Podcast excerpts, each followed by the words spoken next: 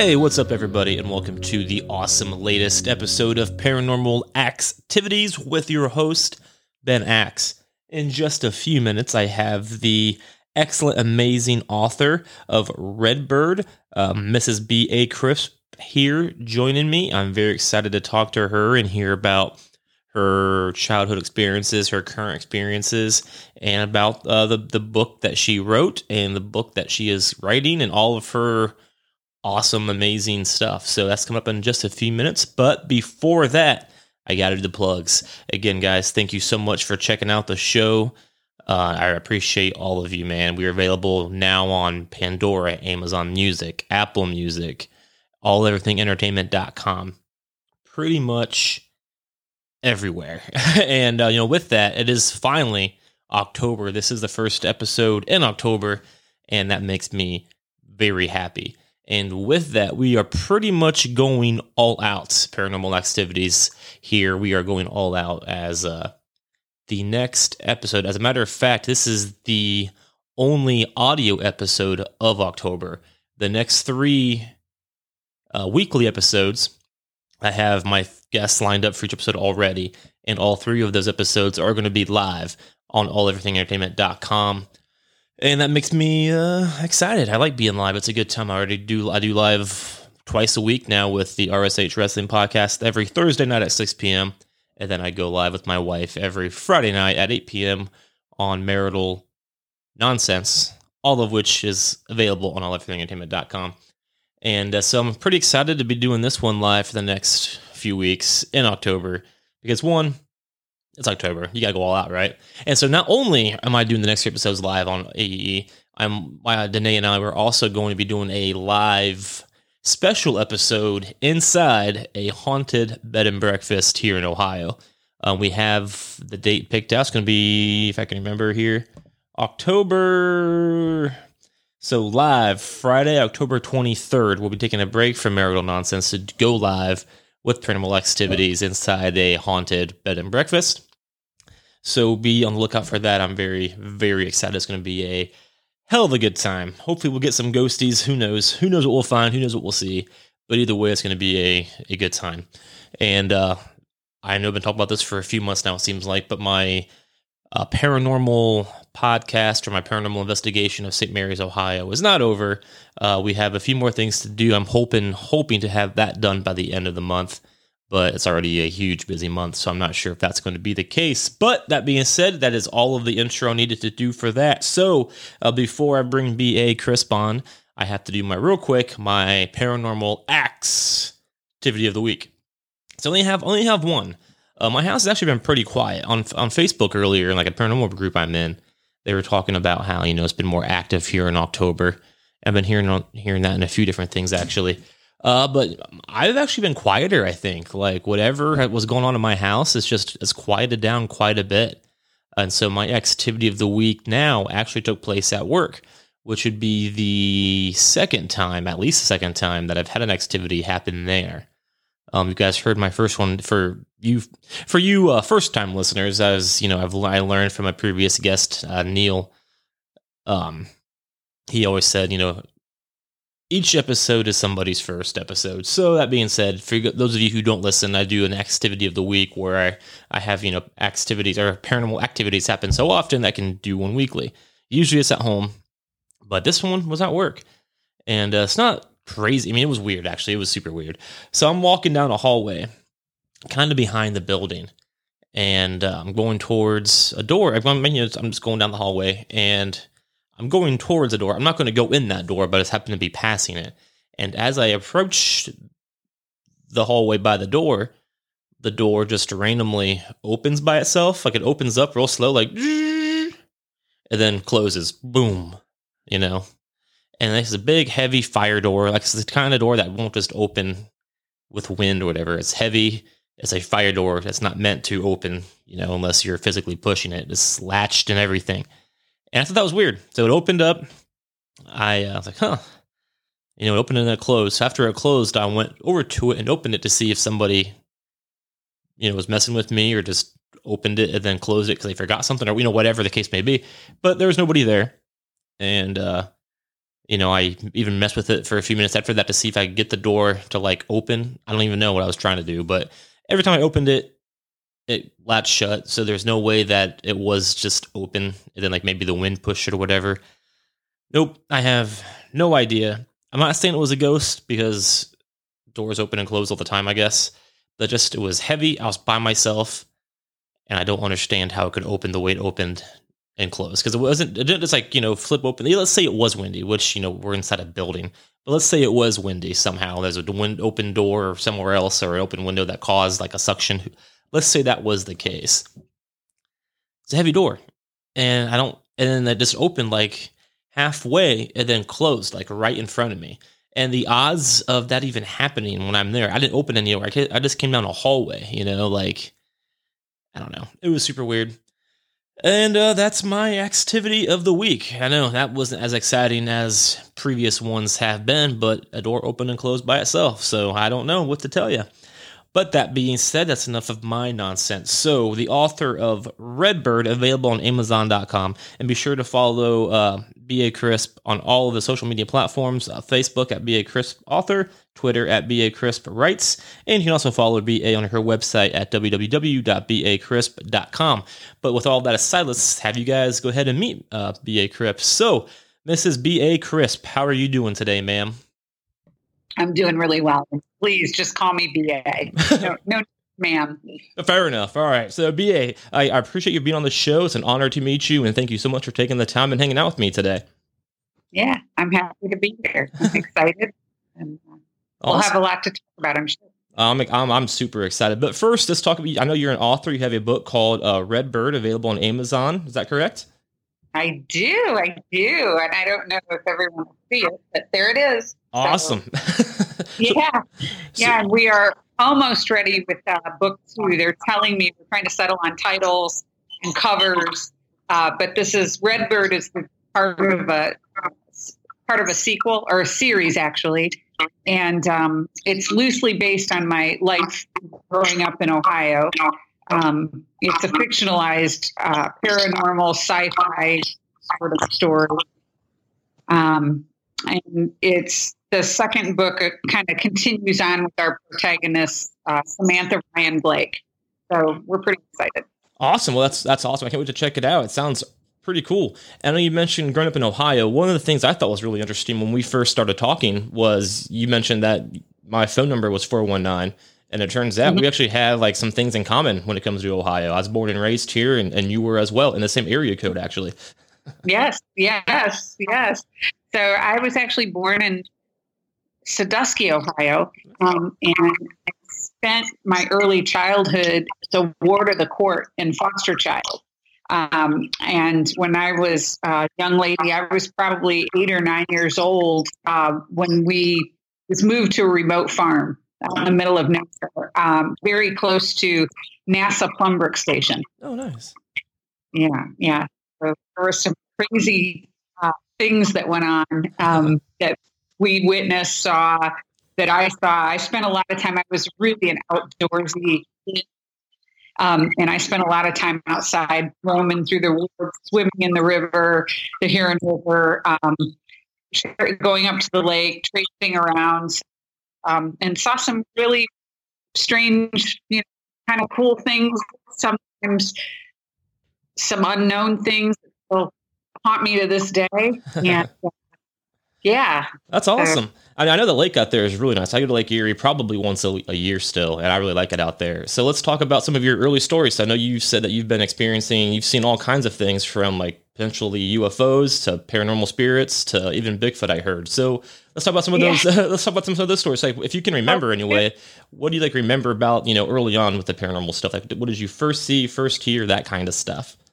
Well, I think the wildest thing that happened. So, you know, I never as a kid really up until we moved to this farm experienced anything out of the ordinary. So when we arrived at the farm, there were a couple of things, incidents that took place. One of those incidents, I was out at a jungle gym. I was probably 12 years old and I was with my brother and I was with two other people. And we were trying to do a seance. So we were trying to do something called two-finger pickup. And I don't know if you, it's where you levitate somebody off the ground. Oh, I've heard of that. Yep. So I'm watching everyone to make sure their eyes are closed because I was a little bossy. And I looked, so our farm there's a road and it kind of went uphill.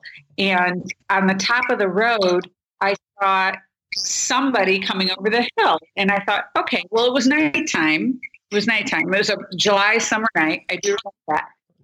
And somebody is coming up kind of toward us, bipedaling toward us. And I kept looking, because what I found very unusual was that they were white from head to toe. Oh. Very, very tall. So I thought, I don't understand what that is, that person, but why are they in a space? What are they wearing? And we used to have military ops out there periodically. We never knew what they were about, but somebody made the comment, oh, you know, maybe it's a guy in a ghillie suit. And it was not a guy in a ghillie suit. So we, as it approached the border of our property, where there was a tree and a field and our yard, and the road, there was a big street. There was also a street light, the only street light. And this got through the street light. And I mean, instantaneously when it hit that light, I was like, this thing's not human. This is not human. So I pointed my finger and I said, oh my God, what's that? And this thing turned its torso and it galloped on all fours away into the woods. So we made a beeline for the door. We were fighting for the screen door because we were so scared. And it turns out that later, and everyone said, oh, you know, I remember my dad at the time, who turned out not to be my dad at all. Oh, wow. And that's a story. So he said, oh, they're crazy and blah, blah, blah. So years later, when I was in my 20s, I went back and I started doing research in the local library. And I have another friend, his name is Steven, who's in Monroeville, Ohio. Oh. And he remembered an incident of his mom where she claimed one night that, and she had a baby, and she claimed one night that there was something white, a white furry creature looking in the windows. And they lived probably 2 miles from us, so maybe less. And she claimed it was trying to get in the windows. Well, when her husband came home from work, he worked right at the factory. He said, "Oh, woman, you're crazy." When she died many years later, and one of the sons inherited the home, whatever, but behind the mantle, they had a railroad tie mantle on their fireplace, and wedged behind the mantle was a letter that she had written that if anything happened to her, there was a white creature outside. So that was a little bit, yeah. So I had a little bit of validation there. It was just crazy. Absolutely. That sounds pretty crazy. I've never personally seen anything like that. Just this, you know, your typical paranormal stuff, but I've gone in the woods looking for things like that, especially in Hawking Hills and stuff. And I have to imagine seeing him get down on all fours. That sounds terrifying.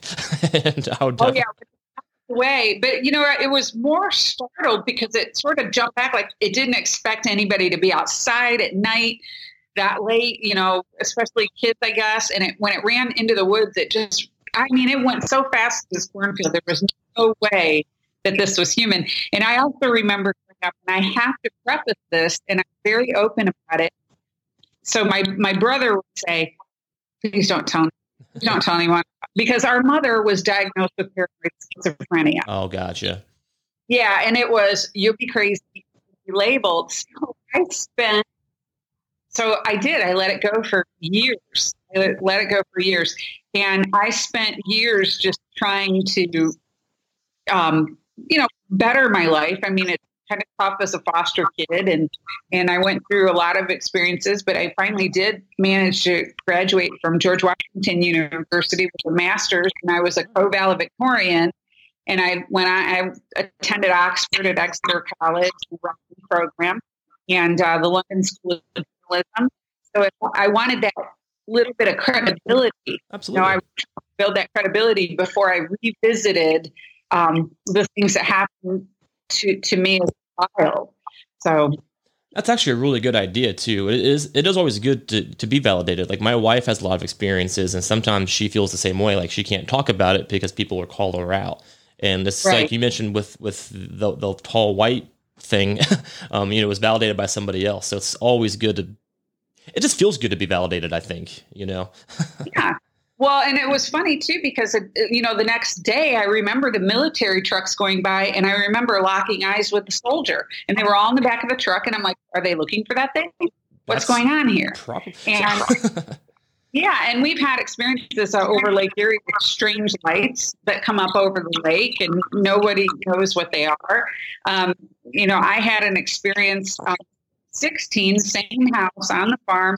And I woke up in the middle of the night and I saw a blue being. It was a figure of a blue being person in my doorway. And I wasn't scared at all. In fact, I felt an overwhelming sense of love and peace. And I remember looking at this thing and I was so not scared. And I thought, I'm trying to focus my eyes. And I said, Mom, because I thought it was my stepmom. And then I said, Ken, who's my brother. And it wasn't either them. There was no answer. And I just got out of the bed, walked to the door, put my hand through, and I looked across the hall to my brother's room, and I said, there's a light out there. There's a light just coming through the door. Well, when I went back to bed, I looked back in the doorway, and that got the chills, because I realized somebody had been standing there, and it wasn't human. Right. And, spirit. Yeah. Yeah. So I try to look at these sorts of things. I like looking for scientific explanations. Right. I really think, we don't know what our industrial, military intelligence complex is working on. Absolutely. So maybe, we were involuntary, non-informed guinea pigs for testing. How did we react? Maybe it was a psyop. Maybe it was, maybe they were spraying the plants with something. Maybe, who knows? It is to see what sort of effect it had. I mean, it could be any number of things. That's absolutely right. And I live near Wright-Patt Air Force Base now. And so, that being said, anything that I see in the sky that's weird, my thought process is probably not a UFO. It's probably military something, Mm-hmm. So.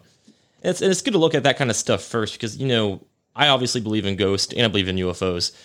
But if you just say everything is a ghost or a UFO, then you kind of lose credibility. You have to look at all the scientific evidence first. Otherwise, you don't really believe in anything because you believe everything is different, if that makes sense. Yeah. And the experiences go on. So as I grew up and I went into private sector work, so we have a consulting firm in DC, and we worked with the Science and Technology Directorate of Homeland Security. We were people who used to work with DARPA, and I remember the outreach for that. I asked the guy, I said, "How did you find me for this one project we were working on?" And I said, "How did you find me?" And he said, "Well, I just had someone run you down," and I thought that was a little bit peculiar. I never really got a straight answer for that. And then I found myself in upstate New York at a defunct missile silo, which was, and I spent the weekend there doing some work. And I remember sitting back saying, I've always felt like there's just been this draw or something that sort of happens where I find myself surrounded by types of people and these things, and I worked with federal agents on anti-human trafficking initiatives. Oh wow! I find out that it sort of permeates my life, and it's been a fascinating ride so far. And I thought, why not fictionalize it? Why not take some of the things that happen and put the fictional spin on it? And it's been cathartic. It's been cathartic to do that. Well, that's excellent. And that's the way to go. Most stories, they always say, and I believe it, nonfiction is always better than fiction. So when you take the real life parts of it and put it in a story, that's going to be a fantastic, amazing story. Yeah. And that's what Samantha does in the book. You know, she starts out in book one as a rebellious teenager. She's the ward of the court, and she's taken to a remote farm as a foster kid. And there are other kids there, and they don't realize it, but they're going through training, and not to be assassins or anything like that, but to do clandestine type or covert work is whether it's CIA case officers or in area or some other area of the government. And it's pretty, and no one really has superpowers, but what Samantha discovers is her blood is a little different, and she's a hybrid. I don't really, you know, I leave it to the reader to decide what that means. Was it an epigenetic experiment? Is she extraterrestrial? Really? What is, you know, going on with her? So she doesn't know. And it starts out in the early 80s. Get back. Oh, nice. Yeah, so it begins in 1984. And there's a lot of nostalgic references to things in the 80s. Book two takes place between 91 and 92. Okay. And then we're going to move through time. Gotcha. And that's awesome. I'll check that out for sure. That sounds pretty awesome. I bet my wife would like that as well. She's really big. She's into books, and she reads a lot. And she writes herself. That'd be fantastic. Mm-hmm. So going back, 'cause I'm still kind of focused on that for some reason, the tall white thing you saw. So what is your gut instinct? What does that tell? What do you think that was? Was it alien in your opinion? Was it like a monster kind of thing? Like, what do you think that could have been? What your gut says? I don't know. So my gut says that maybe we're playing with stuff in a lab. Oh yeah.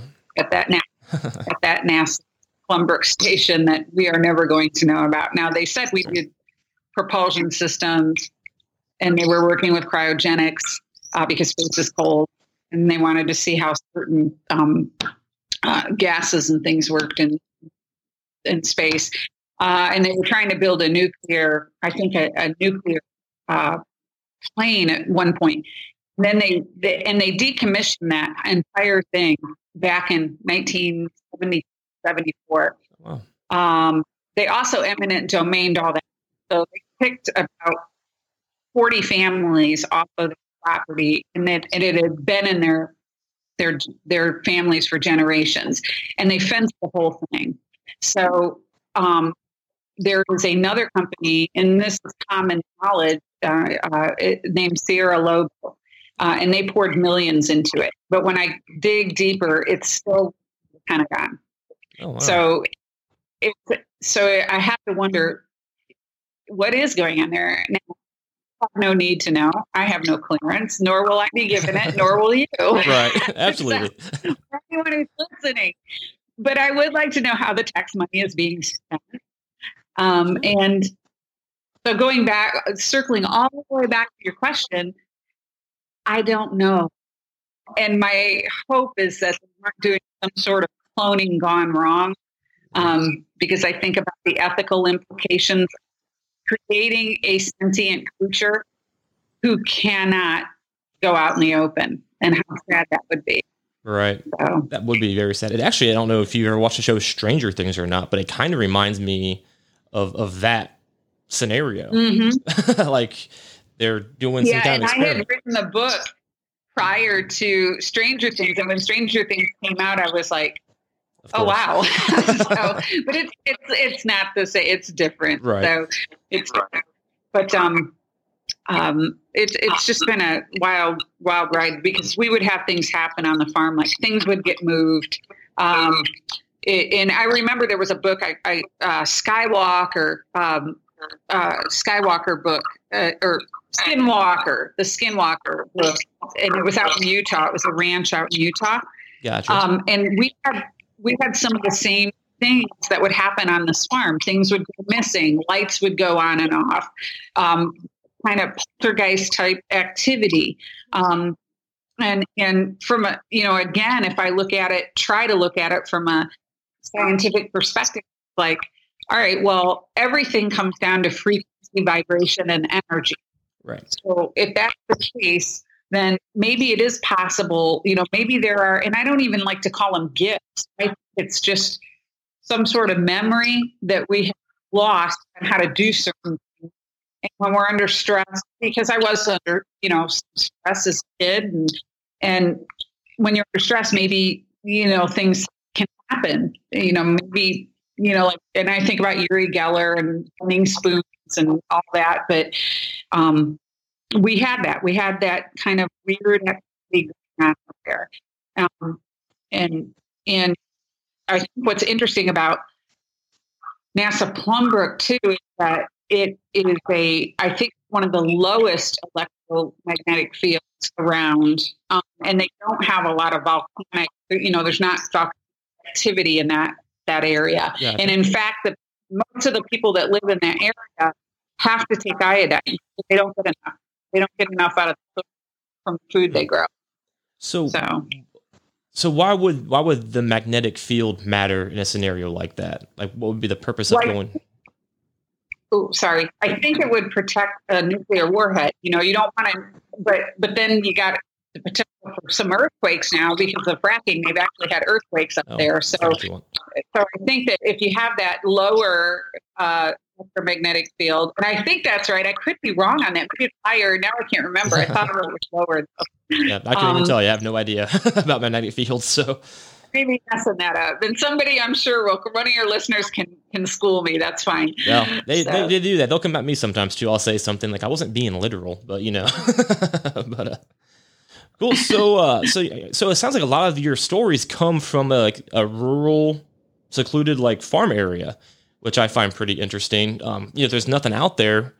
What's going on to cause all of this stuff in a rural community. Yeah.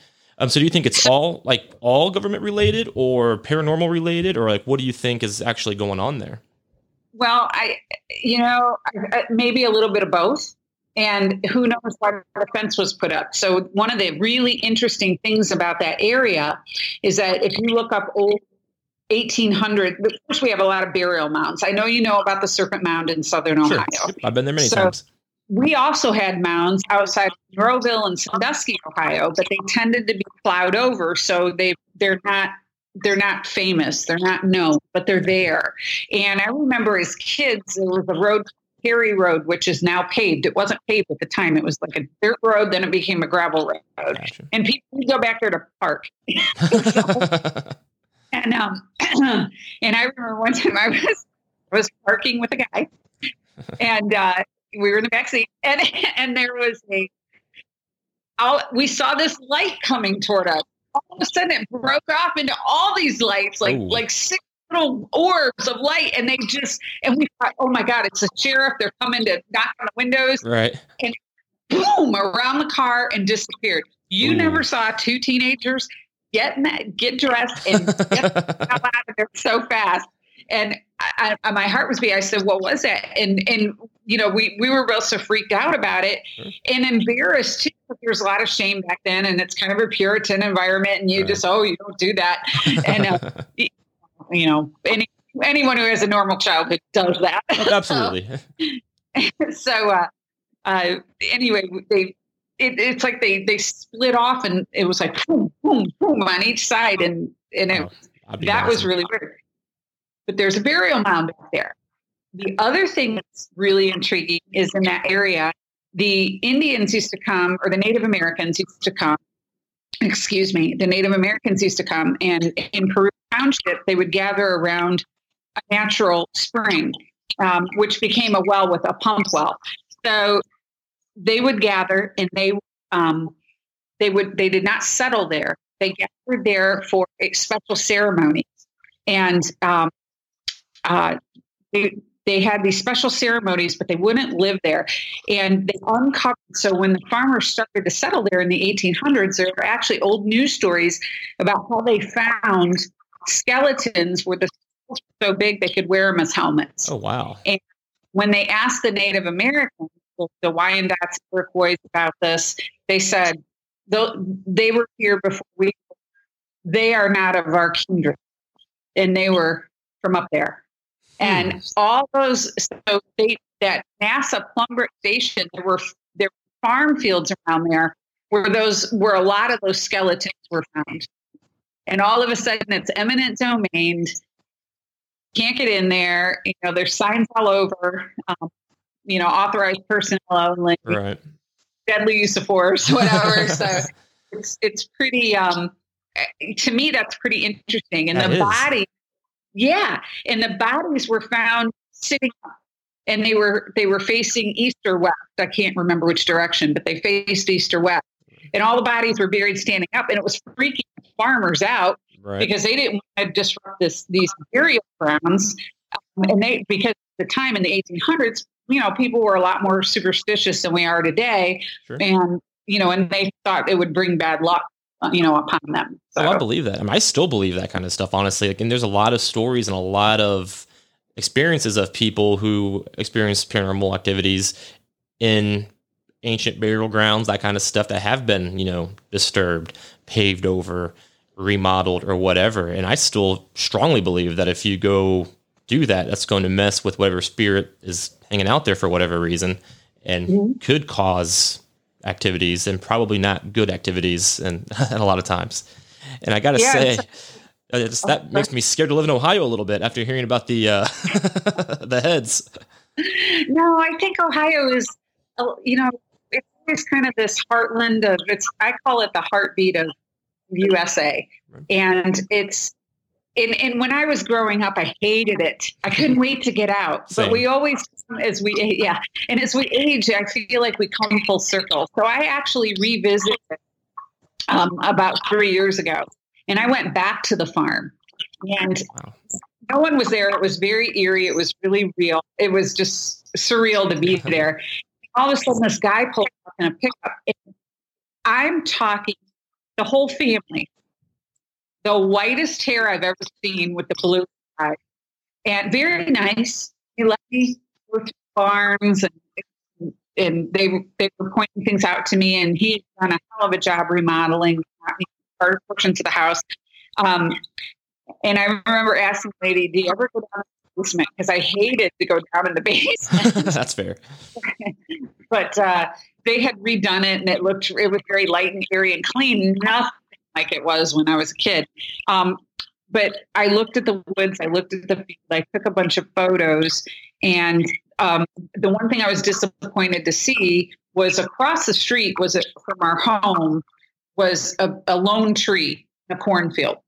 And it was there for years, but it had been cut down. But the reason I bring it up is because another night I was outside with my brother. We were like this, looking up at the stars and the tree and the grass, and these three vertical beams of light just went ping, ping, ping in the tree, and we just both freaked. And again, we run back to the house. We're scared. Sure. But we decided to go up. We're in West the next day. We go tromping over there, and to our great surprise, there are these huge carved concrete slabs, and one was partially moved, and I could get a flat. We had to go back to the house, get a flat, come back, and look down, and there were stairs that went underground. Oh, yeah. Did you go down? So, no, we couldn't. You couldn't get it, you know, like it was only like maybe triangular. Like this So we tried to move those concrete blocks. As kids, you think you can do all that, right? You know, and we couldn't even budge them, like didn't even scrape them a centimeter. So they were just too locked in there. So we asked our stepmom about it. She said, "Oh, you guys, it's just I think there was an old house there, and that was to the cellar, and they just don't want anyone going down there." And I thought that was weird. But the other thing that was weird in the field was they started digging up bones, and they've since built houses over that field, but they started digging up bones of, there was a little known Civil War battle fought there. Oh, wow. And they found bones of soldiers. And I remember my stepmom one night, we had to have the sheriff come out, and my dad ran outside with a gun, and she screamed. She was getting ready for bed. Somebody was looking in the window, and she told me later, she said it wasn't human, and it had red eyes, but it was wearing a hat, a Union hat, like an Union Army hat. So it's probably a spear of a Union soldier from back then. Yeah. Dang. It's pretty crazy. That is. And Civil War stuff is fascinating. I've always, I love going to Gettysburg and that kind of stuff. And there's just so much history on our land there. So basically, in my opinion, wherever you build a house or any kind of building, wherever these battles were held, it's probably going to be haunted in some way. Whether, if a lot of death there, that's a lot of negative energy, as you mentioned earlier. Everything is energy. And, right. It doesn't go away. You can't destroy energy as far as I can tell. So... You can change it, but I don't think it can be. If I understand the laws of physics correctly, you can only change energy, not destroy it. Absolutely. So I would I would guarantee that's probably a spirit from the Civil War, and probably if he has red eyes, probably not a happy one. I don't know if. Yeah. And I think it's really crazy when you think about that, that, like you said, the energy and other people had seen. I just watched a video not too long ago. Somebody was driving with their family. Did you see that? I posted it on my page. They saw the two people. Yeah, that was crazy. It was. It'd be hard. I mean, it didn't look fake. It looked pretty legit. Yeah. And yeah. I mean, there's all kinds of videos like that where you just kind of see them fade in and fade out and. And when it's that little, I guess, if that makes sense, that little resolution, whatever, you can kind of tell when it's fake or not. And there's no reason to believe that was docked in any way. So that was a very crazy video. Yeah. And I think there's a lot of things that do have merit that we don't understand that are, to us paranormal until they're proven otherwise. Right. And I do think that because of frequency, energy, vibration, we're able to do a lot of things, and I do a lot of reading. I love Nikola Tesla. Oh yeah. And I know he died penniless, and I know that, but he, and a lot of people don't know that he once worked for Thomas Edison, who was from Milan, Ohio, who was born, which by the way, his home is maybe a mile and a half from that NASA station. Oh wow. Milan. Yeah. Well, that can't be a coincidence. Yeah. So I always wonder, and Tesla plays a part in book two of this, the Quanta Chronicle is what the series is called. Oh, cool. So, yeah.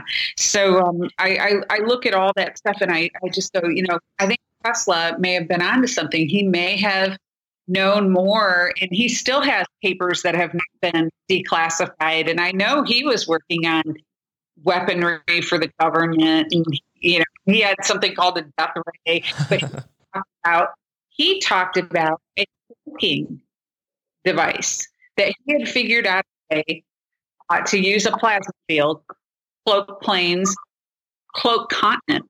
Dang.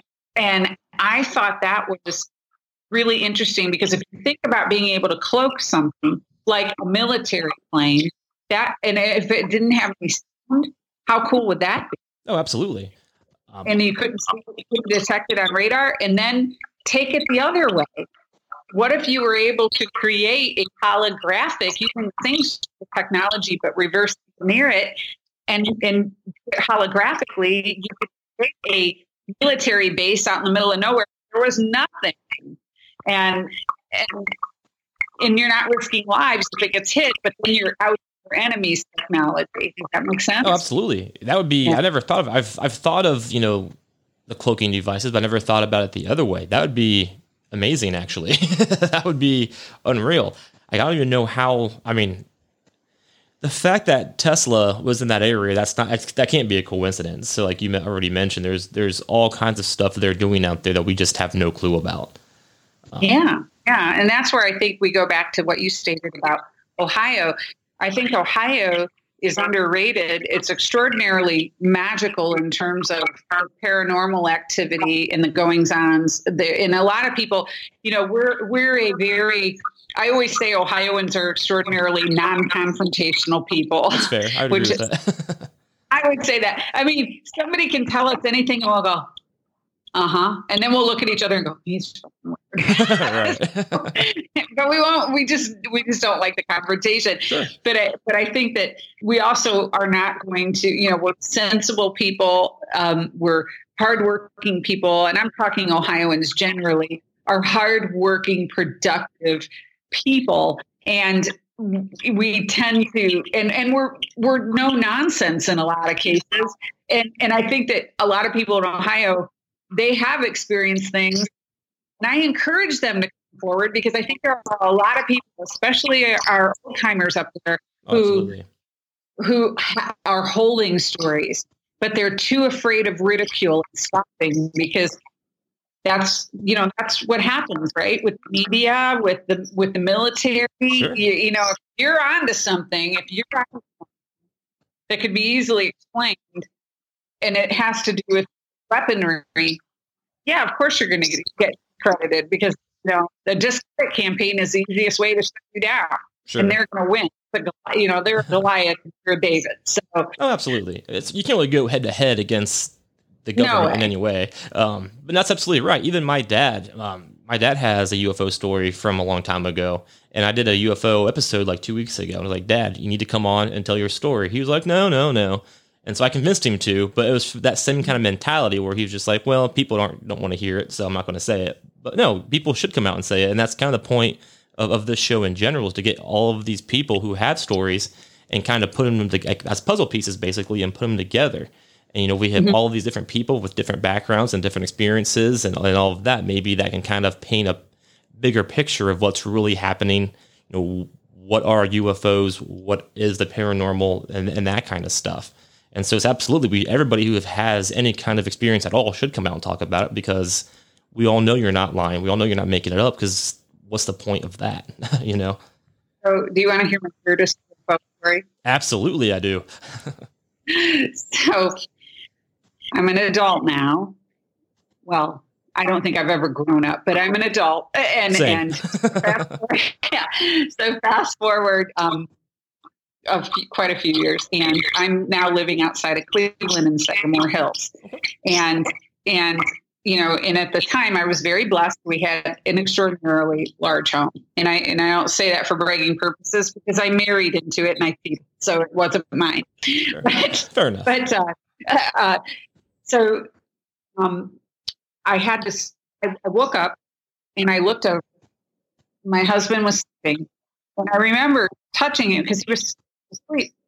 And something had awakened me, and we had a door in our bedroom, and the door was, you know, and I sat up in bed and I looked out at the door summer night, and all of a sudden I'm outside like that instantaneously.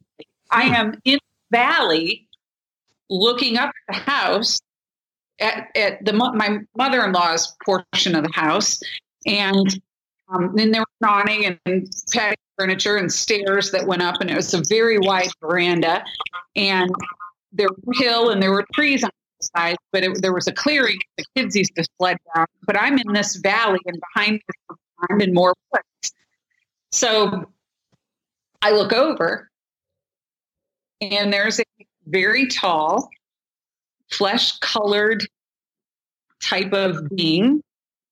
And it's almost looks like your typical gray, but he's tall. Oh, wow. And that surprised me. He had 3 digits, not 5. And very long, almost like that E.T. finger. Oh, nice. And I look, and I said, and I wasn't scared, but I kind of, and didn't talk verbally, and I remember thinking, how did you get here? And he said, he takes his finger and he does like this little equation with these symbols that were like kind of like hieroglyphics, but they weren't Egyptian hieroglyphics. And he basically says, we roll down the slope of a perfect right triangle. And I'm like, what the hell does that mean? And I remember having this conversation with this being and trying to figure out how he gets here, and him talking about we've got it wrong with gravity, and that it's an electrical universe. Therefore, the energy is in abundance and free, and that something in front of that takes the drag away of the craft. and they tilt sideways. They don't fly a disc like this. They actually tilt sideways, and which I was like, that's weird. So he kind of, we had our conversation, and I looked back up at the house, and that's when I got scared, because all of a sudden through the cloud, boom, I mean, right over the house, huge ship. And I just went like, and I looked over at him. It was so intimidating. And I looked over at him, and he was laughing, but he didn't make a sound. And he had his fingers on his throat because he thought it was funny. He prayed, and gotcha. and I was back in bed. And that was a pretty, and I have never forgotten that because it made such an impact on me. It really. How long ago was that, do you think, if you can remember? Oh, my gosh. I'm going to say that was probably about 22 years ago. I feel like I would be scared if that happened to me. So bravo to you for not being scared. I wanted to come back. But yeah, it's really kind of cool. So I'm going to do a little bit of a it's not really a segue. I'm going to be a little tangential here, sure, because, when that event happened, it really got me thinking. And then my son, my second oldest son, I have 4 kids. So my second oldest son remembers being in that house, and he came down the hall, and he came looking for me, and he went into our bedroom, and it scared him because mommy, he said, there was a strange person sitting on your bed. And he's 30 years old today. So I asked him, do you remember that? He goes, of course I remember it. He goes, it scared the hell out of me. And he said, it wasn't. Yeah. He goes, I don't know what it was or who it was. So. Oh, there's your validation. I mean, yeah. So that's awesome. Well, hey, I really appreciate you taking the time to hang out with me today on the show. I would love to have you back sometime. I know you have a lot more stories. So, and be sure to check out BA at www.bacrisp.com. Check out her book, Redbird. And that's all available on Amazon.com. And is it available anywhere else or just Amazon? It is. It's available at Dymox, which is in Australia. It's available at Barnes and Noble. It's available at Blackwells in the UK. That's worldwide. That's awesome. Yeah. And be sure to check out BA. We also have Facebook at B.A. Crisp Author and Twitter at B.A. Crisp Writes. Does that all sound correct? Yes. All yes. Right. So if anyone's got questions, send me a Twitter question, email me, whatever, or get in touch with me through the website. And I hope you read the book. Oh, awesome. Cool. Well, again, thank you very much. I had a great time, and it's always fun and awesome to talk to other people from Ohio, because honestly, I don't talk to a lot of people in this paranormal field from Ohio. So it's always cool to kind of go home, I guess. They're in hiding, but they're there. Oh, absolutely. Absolutely. And we're going to find them. We're going to find more. That's the goal. Yeah. Bravo. All Bravo. Right. Well, thank you very much, and have a great day. Awesome. You too. Bye. All right, guys, that was, again, B.A. Crisp book, Redbird, available on Amazon.com. And also, again, I know we've mentioned it several times, but she's an awesome human being. Follow her on Facebook at Facebook.com/BACrispAuthor. Again, follow her on Twitter at Twitter.com/BACrispWrites. And be sure to check her out at her website, www.bacrisp.com. I hope to talk to her again real soon. That was an awesome interview. I really loved talking to her, actually. So that's going to go ahead and wrap up this episode of Paranormal Activities. I hope you all enjoyed it. Again, be sure to check us out on alleverythingentertainment.com, all of your favorite podcasting platforms, and be sure to check out all of the other amazing podcasts over at alleverythingentertainment.com, including The Boardroom every Tuesdays at 8 p.m., including, I mean, there's so many now. There's Game Winning Drive. There is Stand Your Ground, which we have to make fun of, but it's still fun. I mean, there's so many, I can't even name them all now, but go to the website, check them out. We have video packages that show you guys everything, and it's a pretty phenomenal place to be. I'm very fortunate to be a part of it, and I'm very fortunate to have the show with you amazing amazing listeners. I'm very excited to keep going with this. I'm very excited for this super busy, super jam-packed October, but I'm hoping to deliver you guys some entertaining shows. So again, I appreciate all of you. Keep checking me out. Tell your friends, tell your family, go to all of the, wherever you get your podcasts, listen, subscribe, follow me on Twitter, Facebook. I'm on, I don't even know now, Instagram now at paranormal_activities. I'm not drunk, I promise. But I've realized my social media game isn't that strong these days. I just don't care. I have a hard time. It's not that I don't care. It's not true at all. I just I don't know. I'm just busy, I guess. So I'm oh yeah, I gotta get on there. I don't know. I don't know if I'm getting old. I am 33 now, so maybe I'm just getting old. I don't know. I need to get my social media game on point. But anyways, hope you all enjoyed it. And that's going to go ahead and wrap it up. So again, I love the interview today, and I can't wait to keep learning with you guys together.